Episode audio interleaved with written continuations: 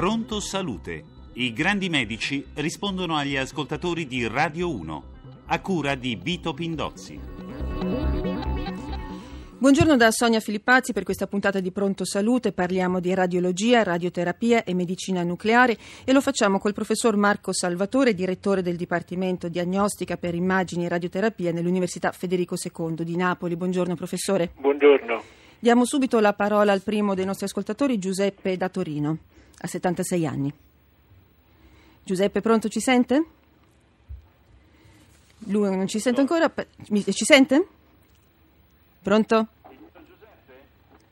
Passiamo intanto a un altro ascoltatore, la signora Grazia da Isernia che ha 65 anni. Signora Grazia?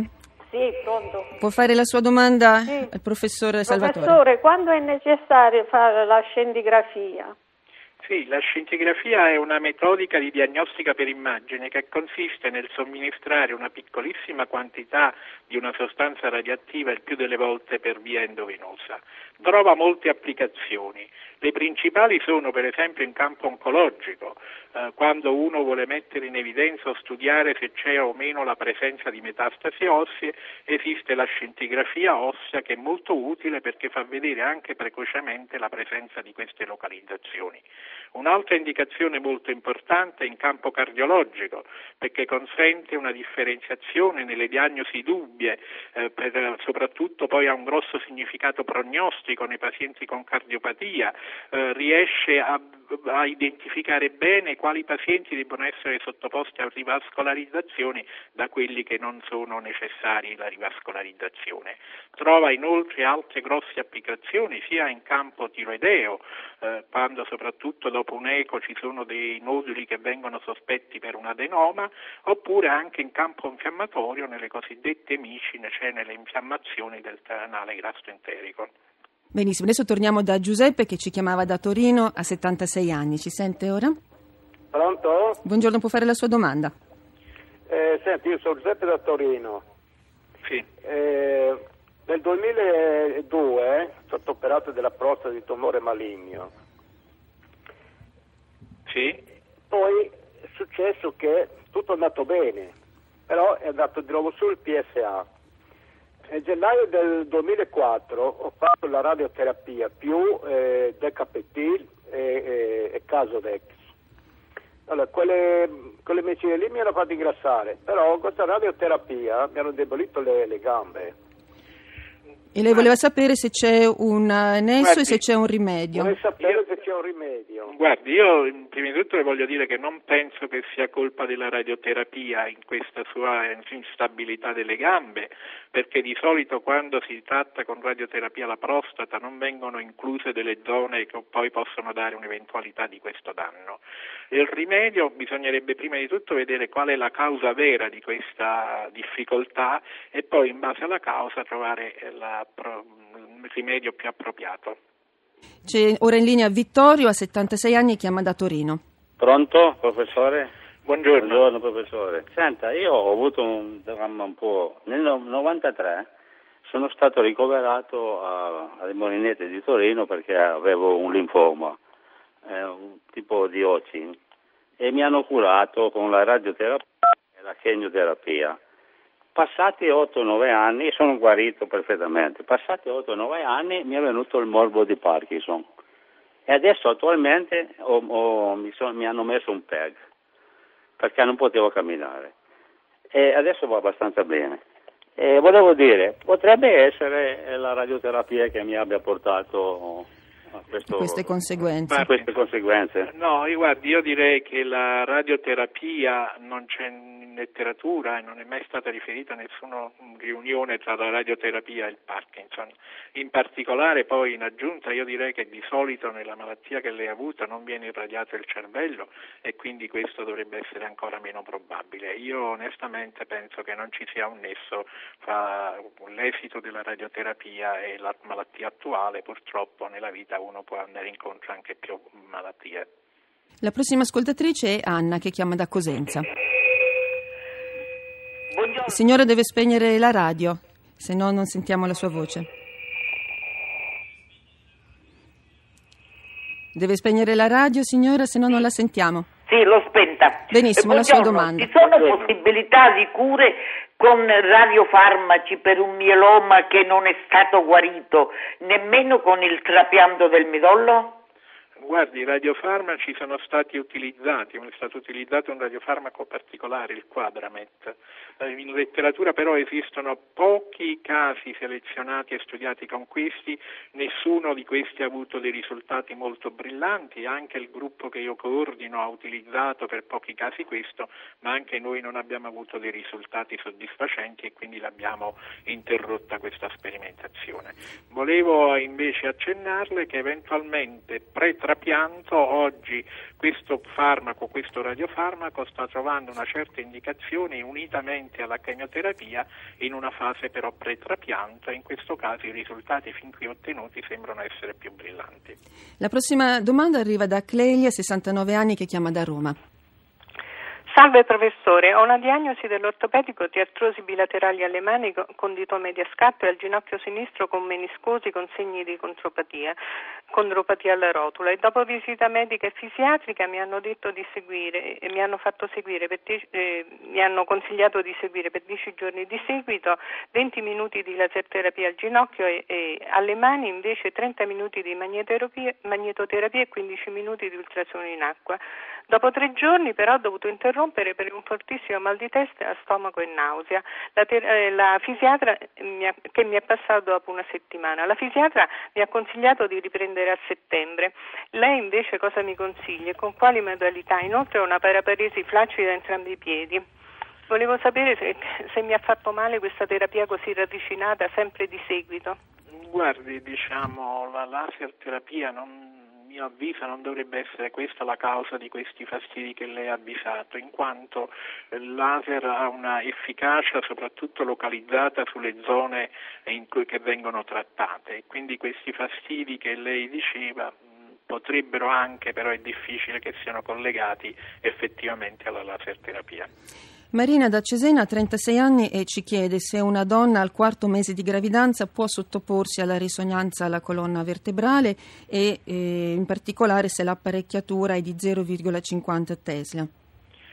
Sì, diciamo che sicuramente può sottoporsi, non esiste uh, una norma oggi che vieti l'esecuzione di esami di risonanza durante la gravidanza, anche se eh, come al solito tutto in medicina va fatto quando c'è una precisa indicazione.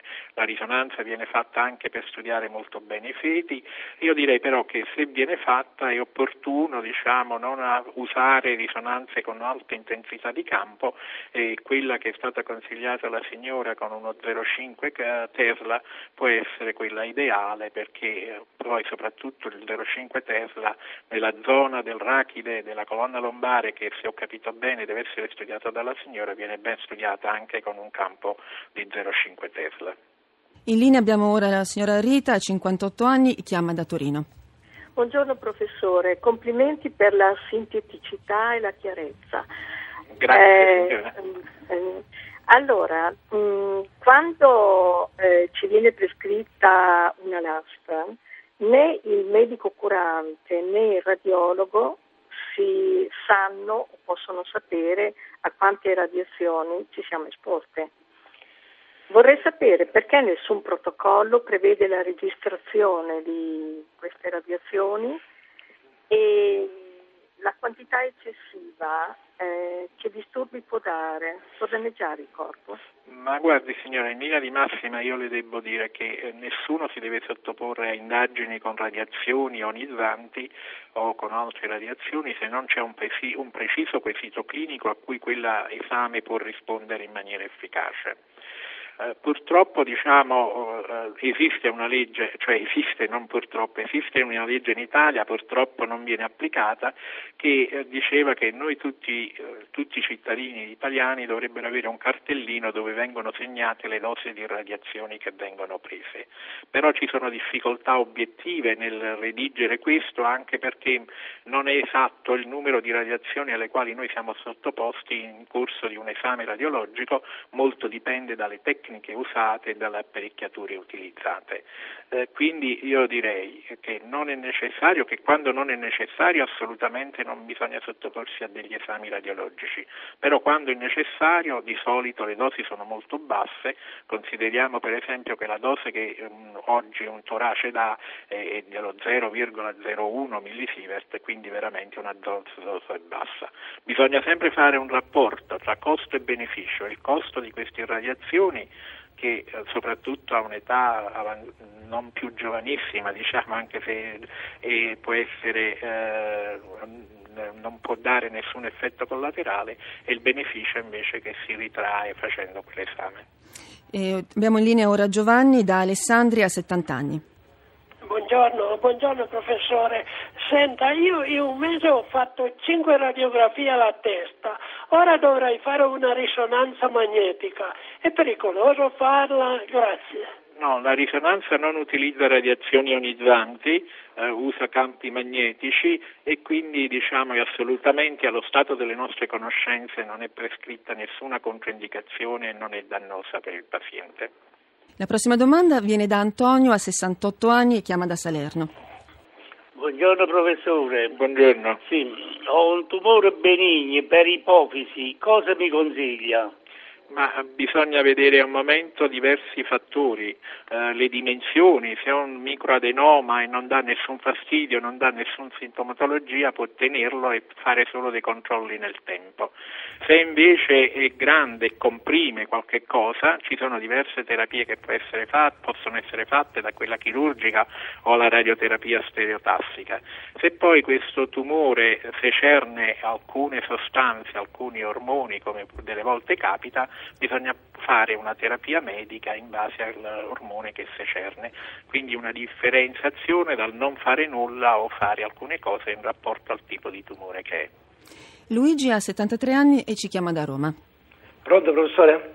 Si, si, tratta, si tratta, di questo, eh, ho un carcinoma metastatico primitivo ignoto con sindrome da carcinoma dal 2006. Ho fatto la cura, l'AR30 e poi ho fatto la radio metabolica Y90 dotatate 2008-2009. Questa mi ha portato a statazione e un rio regresso. Adesso il 4 maggio ho fatto una PET con Gaglio 68 e eh, c'è la ripresa di malattia, più ci sono eh, delle localizzazioni alla vertebra prossimale della lacride dorsale e una cosa sinistra. Domanda. Il medico nucleare vuole ripetere la terapia Y90, l'oncologo invece mi dice facciamo la rata 001. Cosa mi consiglia? Ma guardi, dipende un secondo dal trattamento precedente che dose aveva ricevuto e quindi se è possibile che riceva ulteriori dosi. Bisogna anche poi vedere che effettivamente eh, in questo caso continua a captare con il composto che poi farà la terapia e poi bisogna un momento dopo questo valutare che naturalmente questo composto che le propone l'oncologo è un composto nuovo che è una sperimentazione, è un composto biologico e le sperimentazioni fin qui effettuate sembrano dare dei buoni risultati, quindi è molto difficile poterle dare un consiglio in assoluto, bisognerebbe vedere bene tutte queste cose, la dose che ha ricevuto precedentemente, come capta attualmente questa localizzazione e anche i risultati di questa terapia biologica che l'oncologo le propone. Francesca Daenna ci chiede brevemente che cos'è la risonanza magnetica ribaltabile, a che cosa serve se si prendono così meno radiazioni. Ma guardi, come noi tutti sappiamo, la risonanza magnetica di solito viene effettuata ecco, su un lettino in posizione supina. Anche per merito da un'industria italiana, eh, diciamo, è messo in commercio già da alcuni anni oramai un apparecchio che ha la possibilità di studiare il paziente non solo in posizione supina ma anche in posizione orto, cioè all'impiedi. Questo è molto importante perché naturalmente soprattutto lo studio della colonna sotto carico quando sta in una posizione posizione all'impiedi può avere dei disallineamenti la colonna o può essere messa in evidenza più um, evidentemente una patologia come per esempio un'ernia. Anche così per esempio c'è un'indicazione col, per esempio nei problemi del ginocchio che visto sotto carico può essere meglio studiabile che quando è visto in posizione supina. La, la risonanza come prima dicevo non dà radiazioni e quindi non, non dà effetti collaterali per quelle che sono le nostre conoscenze oggi. La prossima domanda arriva da Elena che chiama da Torino. Buongiorno professore buongiorno. e buongiorno signora. E desidero chiederle, è possibile fare la coronarografia senza il mezzo di contrasto? In quanto mio marito ha avuto già dei problemi precedenti, quindi ogni due anni deve ripetere il controllo, avendo un'insufficienza renale. È, è possibile? Guardi, anche qui come al solito il rapporto costo-beneficio. Di solito dipende dall'insufficienza renale, ci sono poi delle possibilità di usare delle tecniche particolari di idratazione o anche la dialisi se è veramente necessario fare la coronarografia. Man mano si vanno diffondendo anche altre metodiche, per esempio la coronaro RN, che inizia a dare dei risultati importanti e che potrebbe essere un'alternativa. Grazie al professor Marco Salvatore, direttore del Dipartimento di Diagnostica per Immagine e Radioterapia nell'Università Federico II di Napoli. Continueremo a parlare anche domani di radiologia, radioterapia e medicina nucleare. Grazie anche a Paolo Cimò per la collaborazione tecnica e per le domande, come sempre, si può telefonare al numero verde 886 12 43 che è attivo alle, dalle 8.30 alle 10.30. Da Sonia Filippazzi, buon proseguimento di ascolto con i programmi di Rai Radio 1.